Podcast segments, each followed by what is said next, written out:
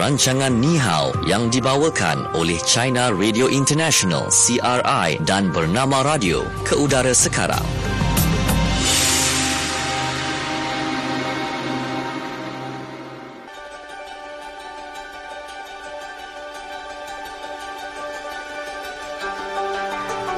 Ya, selamat petang kita ucapkan kepada semua pendengar-pendengar setia kita di bernama Radio Stesen Berita Bisnes Anda hmm. dan ini waktunya kita akan dengarkan program Ni Hao yang dibawakan oleh China Radio International dan bernama Radio bersama-sama saya Natasha Aimi dan saya Syuhada Armawan. Uh, untuk hari ini jangan lupa kita juga ada kuis kenali Cina Betul. yang kita bawakan wang tunai RM50 mm-hmm. nanti anda Okey, mm-hmm. jawab dengan betul dan dengar dengan teliti apa yang uh, dibualkan dalam fokus di China seketika nanti. Ya, Okey, sebelum tu kita nak perkenalkan rakan kita yang berada di uh, China Radio International. Kita ada Satria. Hai Satria. Hai, selamat petang Syu dan Natasha. Selamat petang. Okey, baik. Uh, jadi untuk hari ini sebenarnya kita nak uh, bawakan uh, satu topik ya. fokus di China ya. iaitu berkaitan dengan uh, ibu pejabat PBB yang menghentikan perkhidmatan eskalator, Wah, air pancut dan sebagian kedai kopi untuk jimatkan kos. Ya, mari kita hmm. dengarkan segmen yang pertama ini. Fokus China. Ya, okay. Baru-baru ini ya ibu pejabat PBB telah pun menghentikan perkhidmatan eskalator, uh, air pancut dan sebahagian kedai kopi ya. Ini bertujuan untuk jimatkan kos mm-hmm. ekoran defisit yang paling serius uh, dalam 10 tahun yang lalu. Okey, dan setakat ini masih lagi terdapat kira-kira 60 buah negara yang belum lagi membayar yuran PBB. Antaranya tunggakan dari Amerika Syarikat yang telah pun mencatat lebih 1 trilion dolar Amerika menduduki 76% daripada kesemua tunggakan yang ada. Ya, hmm. jadi mungkin uh, Satria boleh kongsikan uh, apa yang uh, bagaimana keadaan di China hmm. dalam menunaikan pelbagai okay. kewajipan PBB ni. Ya, sebenarnya kalau China memang kalau uh, kita lihat sebagai entiti uh, ekonomi kedua terbesar sebenarnya sejak tahun ini itu uh, atas itu uh, keputusan di keluarkan pada tahun lalu. Bermula tahun ini, China akan menjadi negara yang kuotanya ter, kedua terbesar di PBB yang itu selain uh, Amerika Syarikat.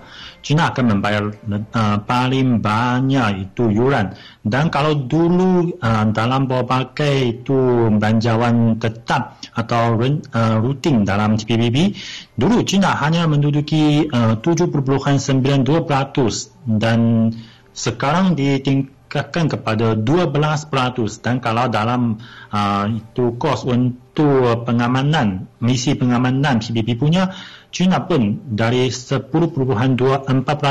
naik sedikit juga men, uh, mencatat itu 15.22 uh, 15.22% dan kita lihat kalau dulu uh, pada tahun 2018 atau sebelumnya kalau Jepun masih mendahului China merupakan negara yang kuota kedua terbesar dan seiring dengan entiti ekonomi China uh, ekonomi China sudah skalanya lebih besar banding dengan melebihi Jepun. Sekarang China merupakan uh, negara yang kedua terbesar kuota, uh, kuota yurannya iaitu kalau kos rutin itu uh, 12% dan kalau uh, kos untuk uh, misi pengamanan sudah naik kepada 15.22% dan sebenarnya kita saya saya sudah baca bahan yang disediakan oleh bernama radio iaitu kalau Malaysia sudah berada dalam PBB selama lebih 70 tahun. Tapi kalau bagi China sebenarnya khususnya Republik Rakyat China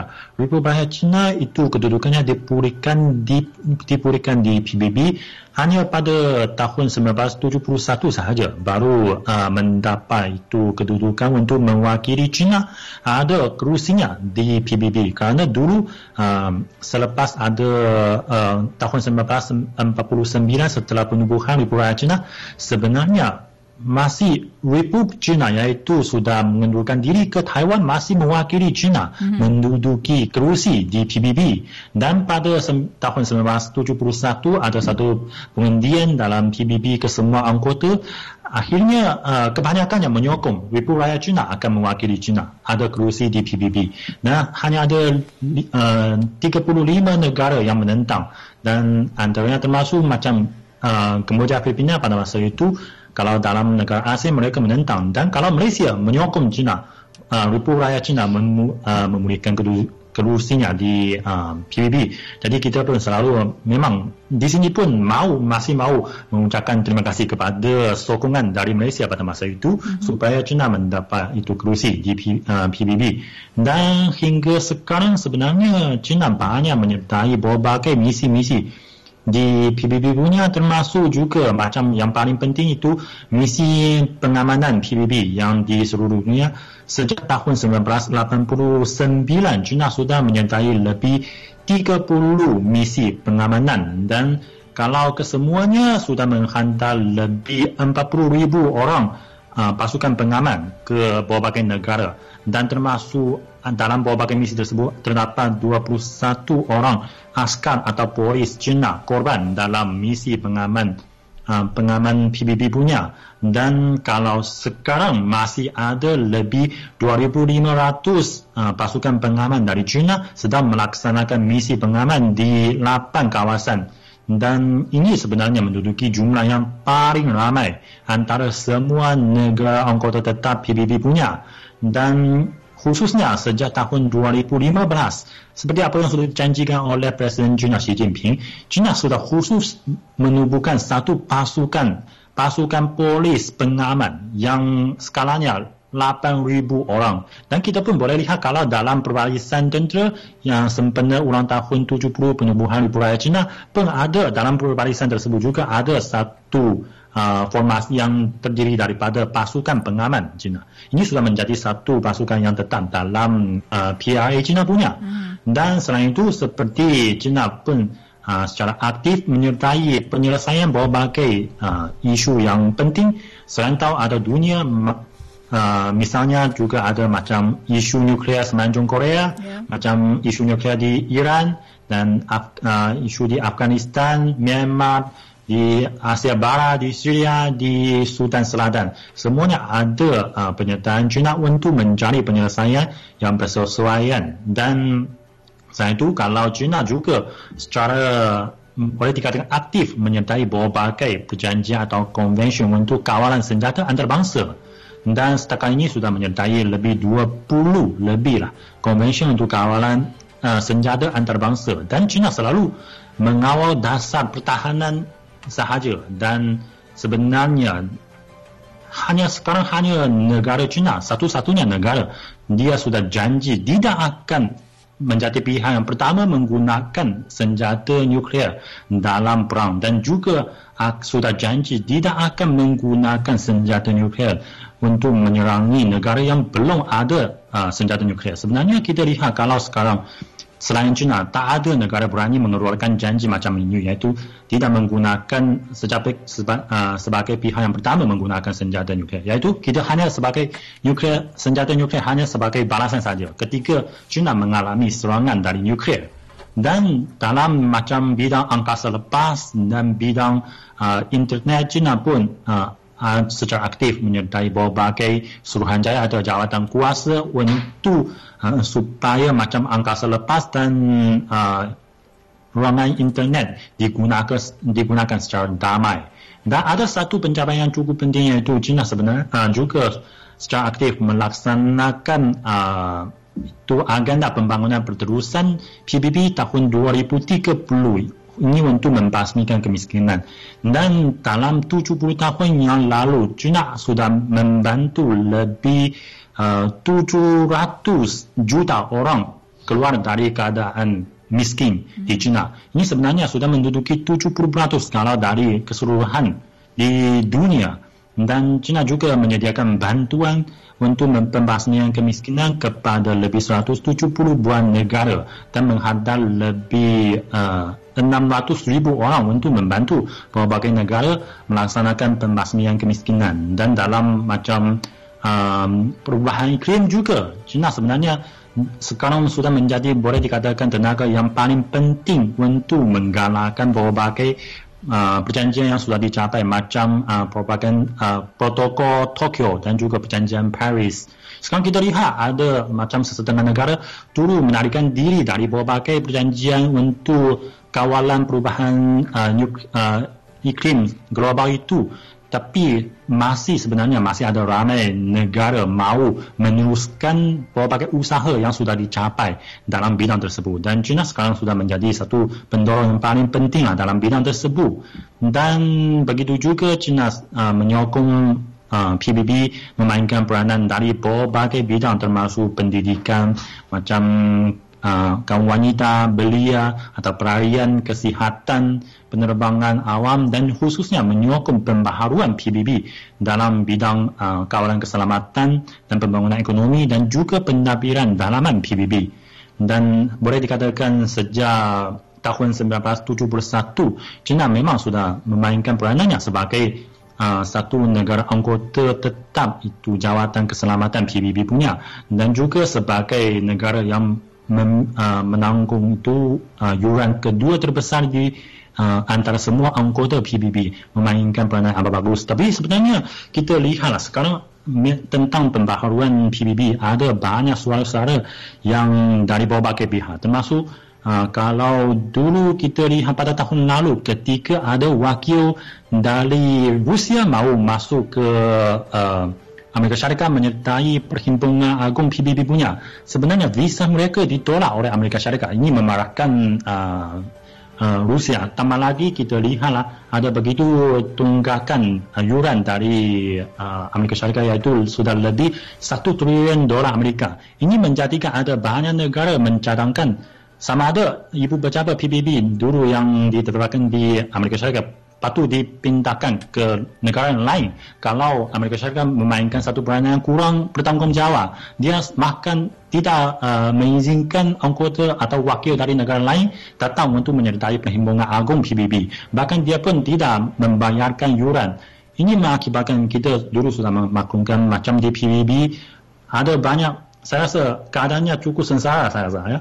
Kalau untuk menjima kos itu sekarang uh, macam air pun cat pun dihentikan macam kedai kopi atau berbagai kawasan rehab pun semuanya tutup untuk menjema kos dari elektrik atau air. Saya rasa kalau di pejabat kami pun tak ada keadaan macam ini ya. Di CIA tak ada. Hmm. Di Pernama Malaysia tak ada. Tapi di PBB ini boleh dikatakan pertubuhan yang antarabangsa yang paling hebat di dunia. Hmm. Sekarang sudah menghadapi uh, keadaan yang begitu sengsara. Saya rasa memang uh, inilah kita perlu bukan hanya China termasuk terutamanya Amerika Syarikat dan berbagai negara-negara lain termasuk kita lihat masih ada 60 lebih 60 buah negara yang ada tunggakan yuran mestilah uh, secepat mungkin membayar tunggakan mereka kerana ini merupakan kos yang untuk memelihara operasinya PBB dan PBB masih memainkan peranan yang cukup besar untuk penyelesaian berbagai isu-isu antarabangsa atau serantau pada masa ini. Memang dia ini merupakan satu uh, hasil selepas Perang Dunia Kedua tapi hingga sekarang sudah lebih 70 tahun ia masih boleh dikatakan satu mekanisme yang berkesan yang diterima oleh masyarakat antarabangsa dan masih boleh memainkan peranannya dan tapi ini perlulah ada sokongan dari semua pihak.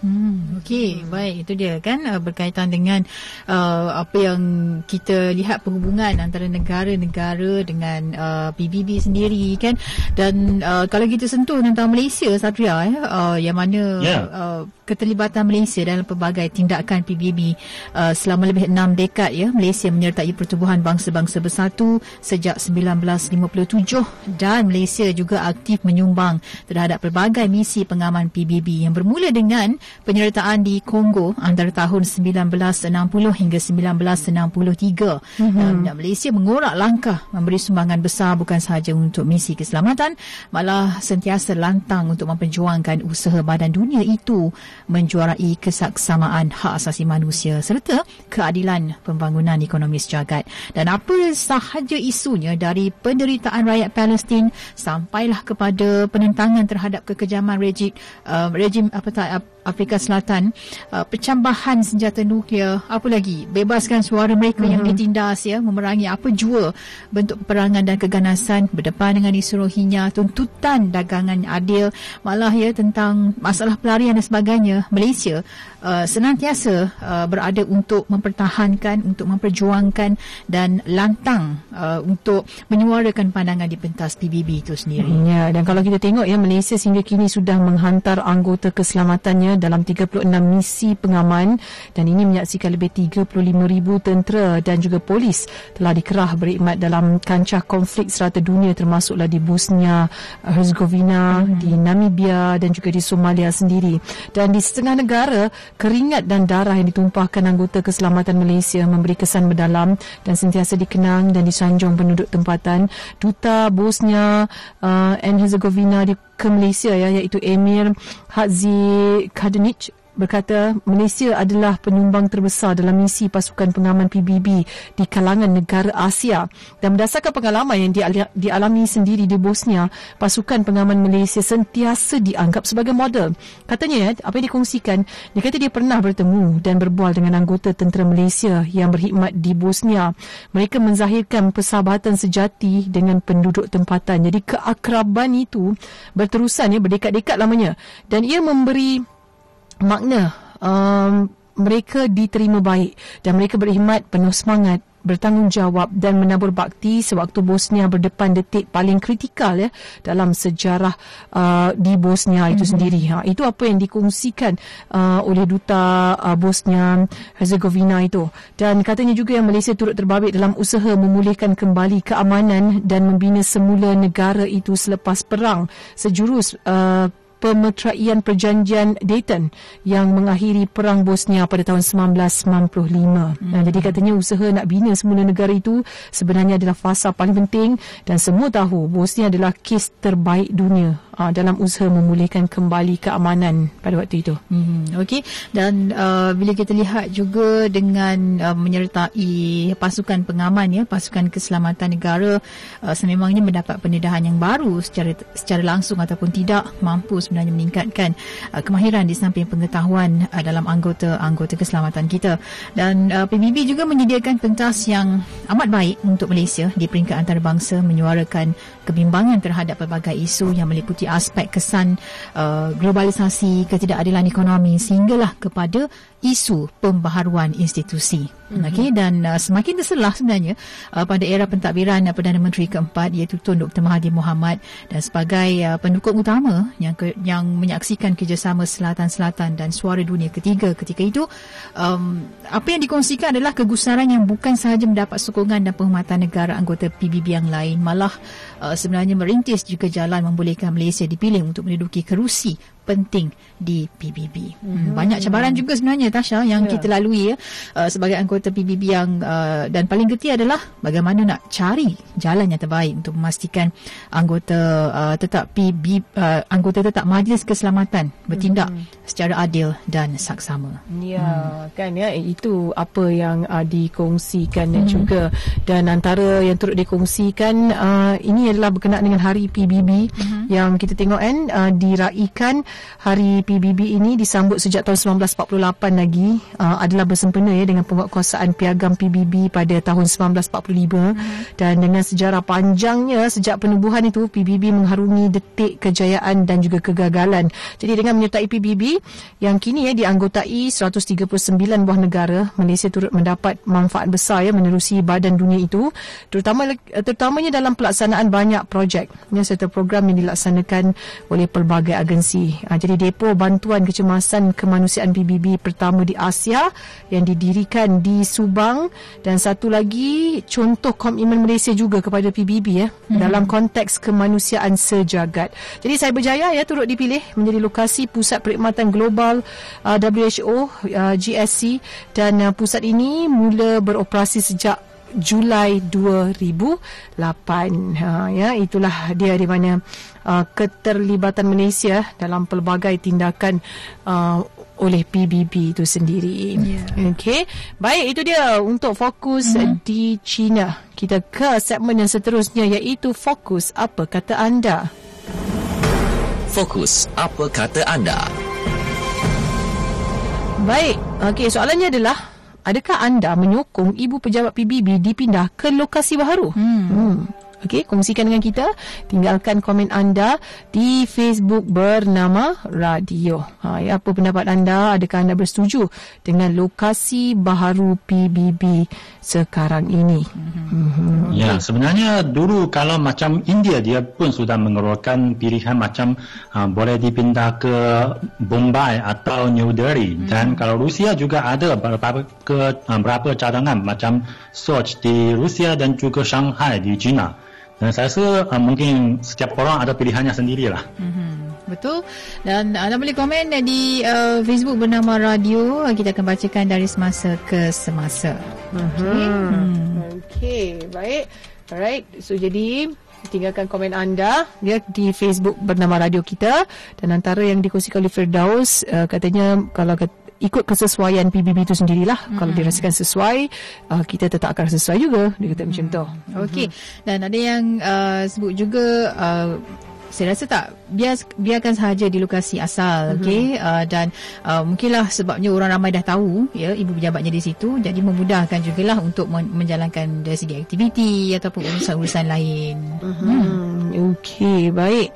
Dan antara lain juga yang turut yang kongsikan uh, juga pendapat katanya lokasi itu tak penting. Yang paling penting adalah uh, memainkan peranan yang betul mm-hmm. dalam menerapkan demokrasi itu sendiri. Uh, sebab apa? Kalau tak buat ia akan jadi punca kegagalan lah dan uh, ketidak ketidaksamaan dalam hubungan terbangsa akan hmm. berlaku. Okey, sekiranya juga dengan dikatakan oleh Faizal katanya uh, betul uh, perlu juga sebenarnya tak kisahlah di mana pun ibu pejabatnya yang pasti mendengar suara hmm. uh, yang menegakkan keadilan, menegakkan isu kemanusiaan dan juga keharmonian sejagat. Ya, dan juga antara lain Cik Syarif kata terapkan dulu demokrasi dalam PBB barulah kan kita tak ada pilihan sama ada uh, negara ini atau negara itu. Mm-hmm. Lokasi itu kemudian cerita.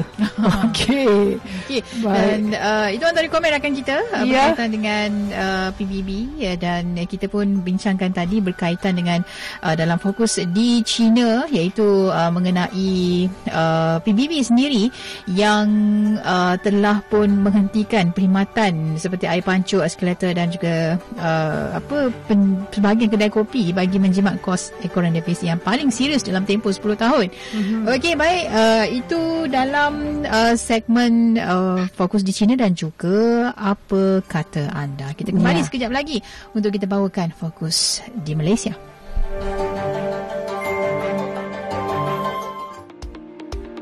Action plan beberapa digital produk kena diambil kira dan dititik beratkan. Yang pertama ERP ya, uh, Enterprise Resource Program jadi kena diambil kira dititik beratkan human resource talent management. Sebab talent itu memang suka di didapat nah. software ataupun digital ini kena dibaiki. Sebab ramai usahawan-usahawan hari ini tak ambil perhatian langsung sebab mereka rasa HR ini tak penting.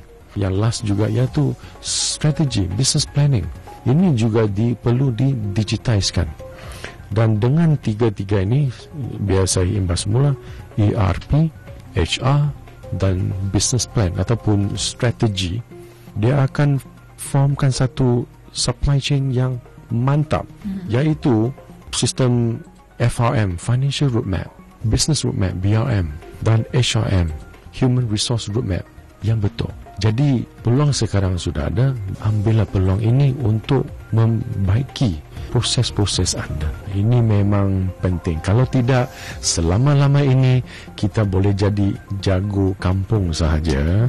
Majulah ke usahawanan untuk negara. Cik Fred Wu, CEO GE Consult Asia sedang berhad. Action Plan di Bernama Radio, stesen berita bisnes anda. Beberapa usahawan Malaysia adalah antara 300 orang dari 23 negara di Asia Pasifik yang tersedarai dalam Forbes 30 bawah 30 Asia 2019. Mereka adalah Aaron Patel, Bobby Ong, TMB, Chris Christine, Michelle Tan, Jin Ziqiang, Julin Chua, Kendrick Wong, Melvin Poh, Sarah Chen dan Wen Xin Chia. Mereka dipilih daripada lebih 2,000 penyertaan berdasarkan beberapa sudut termasuk inovasi dan teknologi. Cerita kejayaan mereka adalah intipati kami di Bernama Radio. Bernama Radio, stesen berita bisnes anda. Infobiz. Dipetik dari YouTube. Abdul Basit, CEO Beyond Success.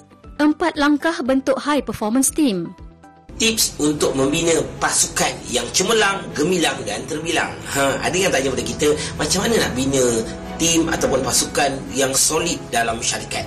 So, tuan-tuan dan puan, sebenarnya ianya bermula daripada kita dulu. Apa dia? Bermula daripada F yang pertama iaitu fast tindakan kita. Adakah tindakan kita laju? Tuan-tuan dan puan, kalau mahu kita memiliki tim pasukan yang power, yang solid, yang berkualiti tinggi, mereka perlu pantas. Pantas dengan apa? F, speed ataupun fast adalah pantas dengan perubahan. Mereka perlu cepat dengan perubahan. Mereka perlu cepat untuk improve. Mereka perlu cepat untuk upgrade. Mereka perlu cepat dengan perubahan yang ada dalam bisnes itu sendiri. Tim yang kualiti sebenarnya lahir daripada budaya pantas atau fast itu sendiri. That's why untuk membina tim yang kualiti, F yang pertama anda perlu laju laju dari segala aspek kerjanya, tindakannya, responnya. Kalau kena marah, move onnya pun kena cepat. Jangan drag sangat emosi yang berlanjutan, ia akan menyebabkan pasukan anda akan drop performance maupun kualiti kerja mereka. Yang kedua adalah A. A apa dia? Ask, not assume. Untuk membina pasukan yang berkualiti, latih mereka untuk bertanya. Latih mereka untuk ask, tanya dengan bertanya akan menyebabkan assumption itu dapat dikurangkan. Bila kita kaji berupanya banyak syarikat yang drop yang mula kurang kualiti kerjanya, yang mula membawang, yang mula menjadi virus adalah mereka yang mula asam ataupun mula merasa ataupun uh, memikirkan satu perkara yang belum pasti mereka mula assumption, mula bersangka-sangka. Bersangka-sangka itu membunuh dalam bisnes sebenarnya. Sebab itu kita sebagai orang bisnes, latih tim kita untuk ask, not assume. Supaya mereka tahu apa yang orang lain mahu. Bukan mereka bersangka-sangka, mereka fikir apa yang mereka sangka itu betul. Saya ulang, bersangka itu membunuh, maka latih tim kita untuk ask, not assume.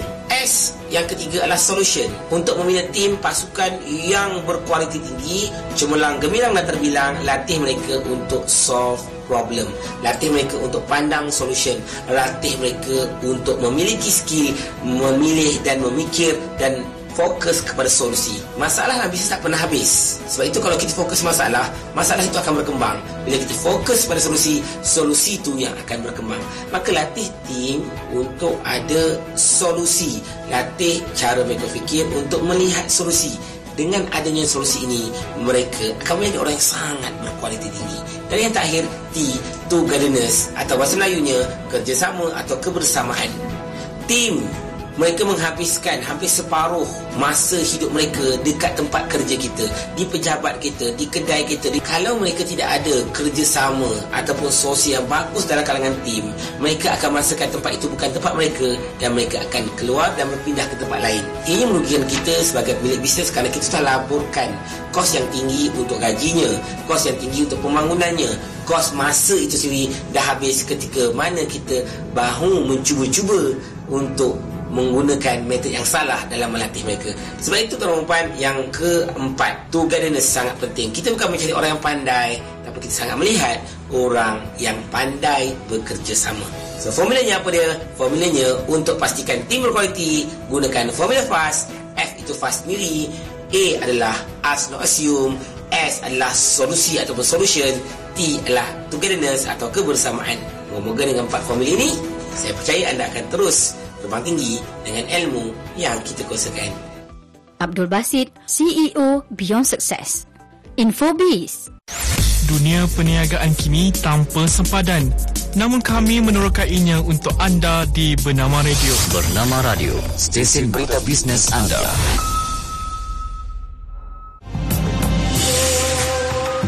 Teruskan mengikuti rancangan Ni Hao yang dibawakan oleh China Radio International CRI dan Bernama Radio.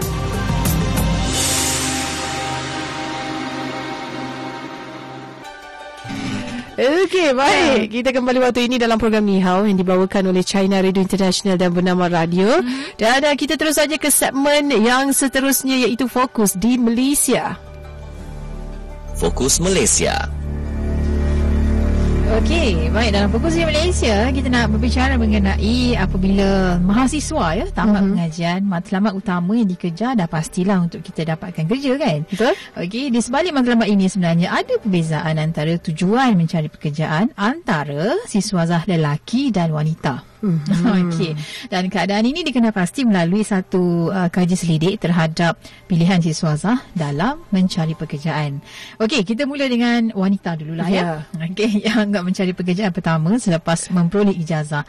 Mereka sebenarnya lebih um, mengutamakan gaji dan bonus berbanding peluang pengembangan kerjaya. Mm-hmm. Manakala keadaan sebaliknya menjadi pilihan kaum lelaki. Ya, ha, mana lelaki dia nak ada nak, nak, nak naik pangkat, Baik. apa kembangan kerjaya dia bagus kan. Tapi perempuan ni saya rasa mungkinlah sebab dia fikir dapat kerja, betul?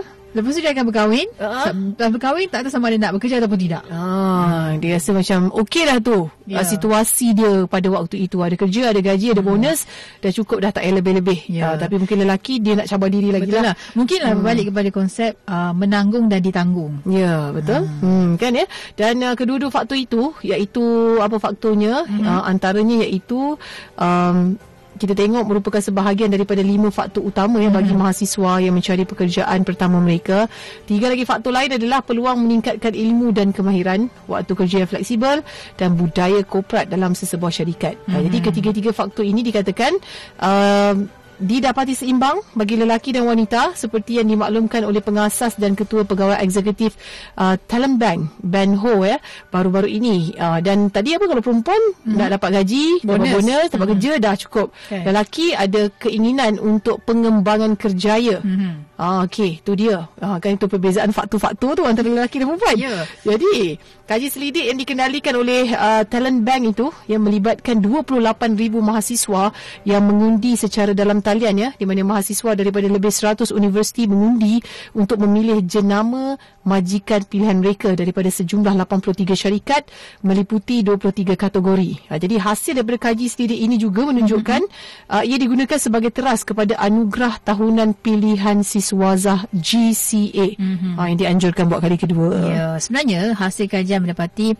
ada lima syarikat yang tersenarai sebagai jenama majikan paling berdaya tarikan iaitu Maybank, mm-hmm. Petronas, Maxis, Samsung dan uh, PricewaterhouseCoopers PwC. Nah, jadi Ho berkata jumlah besar undi bagi majikan pada tahun ini berbanding uh, 11,000 tahun uh, yang lepas menunjukkan mahasiswa mula sedar kepentingan suara mereka dalam memberi isyarat lah kepada industri tentang kepentingan penjenamaan majikan. Yeah. Ya, daripada uh, perspektif majikan, penyertaan lebih tinggi oleh mahasiswa merupakan petunjuk bahawa anak muda sekarang ni uh, memberi lebih perhatian kepada apa yang dilakukan oleh syarikat untuk menjenamakan diri. Mm-hmm. Hmm. Kan ya dan uh, juga uh, Ho berkata sejak tahun sejak awal tahun 2019 lebih 28,000 siswa Azah dengan 55% daripada mereka daripada Lembah Kelang mm-hmm. dan 45% daripada negeri-negeri lain mengundi secara dalam talian untuk memilih majikan yang memenangi anugerah itu bagi tempoh 7 bulan. Jadi pemilihan berakhir dengan pemeriksaan audit yang menyaksikan 15 anggota lembaga daripada pelbagai universiti menyimak keputusan ya untuk memastikan proses pemilihan yang adil. Ya, hmm. itu dia. Kan beza sebenarnya. Beza uh, kejaya kan? Kejaya, hmm. lelaki dan wanita. Ya, mungkin jugalah kalau lihat daripada faktor peribadi, uh, ada yang sebut juga tentang wanita, uh, lepas uh, berkahwin ada anak mm-hmm. mungkinlah tak fikir sangat tentang kerja dan kalau kalau bekerja uh, katalah uh, tak naik pangkat pun tapi ber- masih lagi kata bekerja dengan baik uh, bila ada suami suami yang tanggung dia betul ada macam itulah kan ya ya kan eh kita rasakan macam wanita ni bila dah berkeluarga ni mm-hmm. uh, dia macam ni tugasan di pejabat dah siap-siap mm. tak ada macam nak bawa balik rumah pening-pening nak fikir sebab yeah. dia, dia uh, itulah umpama dia macam dah keluar daripada pejabat tu dah punch Habis out dah. tu sebenarnya tukar kepada tanggungjawab lain. Ah, Ah, tu betul, wanita betul, tu kan ya. Ha sebenarnya dia ada kerjaya lain yang tak ada berbayar pun. Ah, kan? di luar. Kalau di pejabat, di pejabat. Dia Lepas tu- pejabat-pejabat settle kerja. Ah. lepas tu di luar pun ada juga tanggungjawab lain kerja lah. Jangan Umpamanya kerja juga.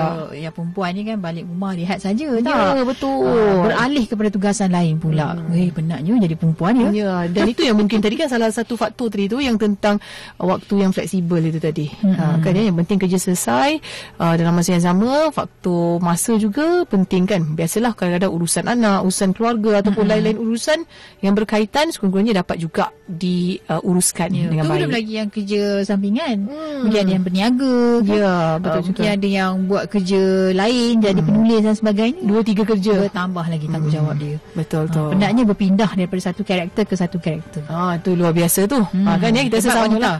Eh, ah, betul. Eh, Macam wanita ni tu cakap wanita lelaki, kan lelaki pun lelaki pun sama hebat. Sebenarnya hmm. kan ya mereka pun ada juga tanggungjawab yang perlu dilakukan hmm. uh, tapi itulah dia mungkin cara uh, mindset lelaki dan perempuan ni ada sedikit perbezaan hmm. lah kan kita Mak Syu kan Okey. Okey baik dan itu dia untuk fokus di Malaysia hmm. dan waktu ini kita nak teruskan ke segmen seterusnya kuis kenali Cina baik soalannya uh, Satria apakah itu Okey, soalan soalannya hari ini ya.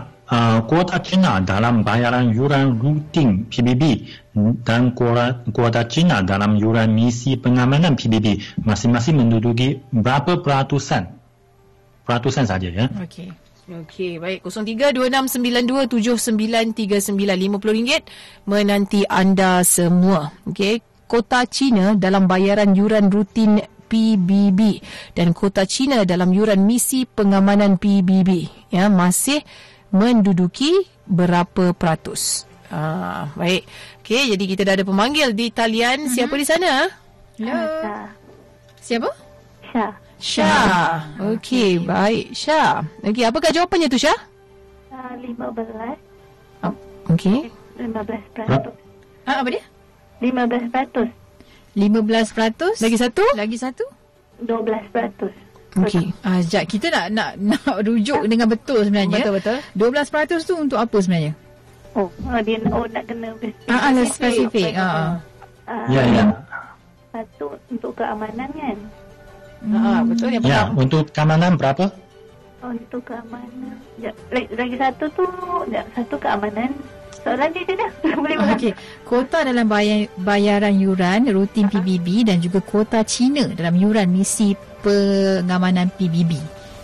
Ah, satu untuk uh, yuran rutin PBB, satu lagi untuk yuran misi keamanan. Emisi keamanan 15 peratus. Mhm. Yang lagi satu tu 12 peratus kot. Okey.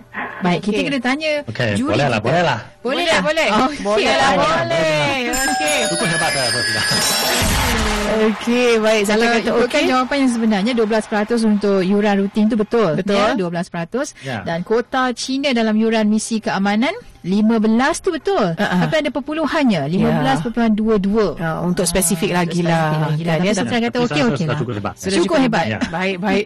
Okey, Ya. jadi boleh tinggalkan ya butiran diri anda kepada penerbit kami Hizri Rahil. Hmm. Okey, baik dan ini waktunya untuk kita belajar bahasa Mandarin. Silakan Satria. Okey.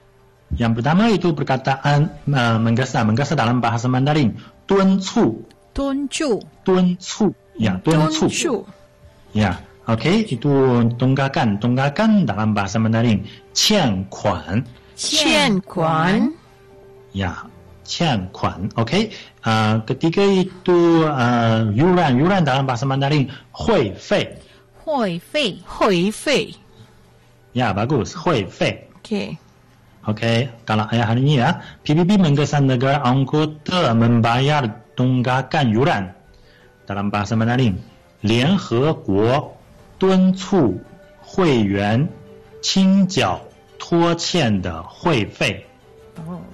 Okey. 联合国敦促会员请交多钱的会费。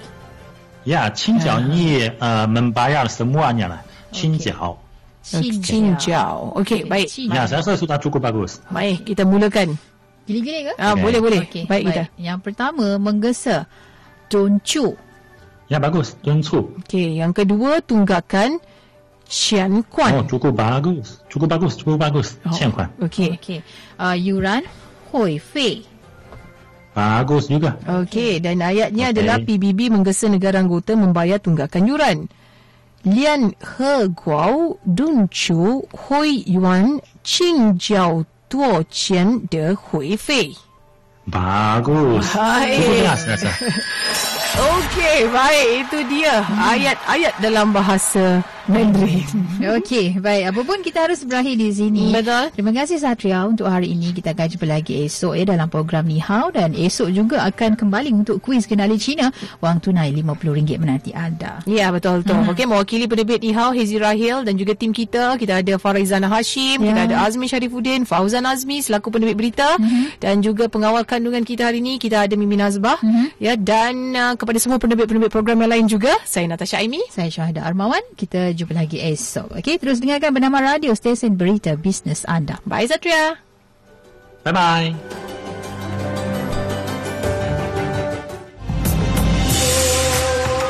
Sekian rancangan Ni Hao yang dibawakan oleh China Radio International CRI dan Bernama Radio.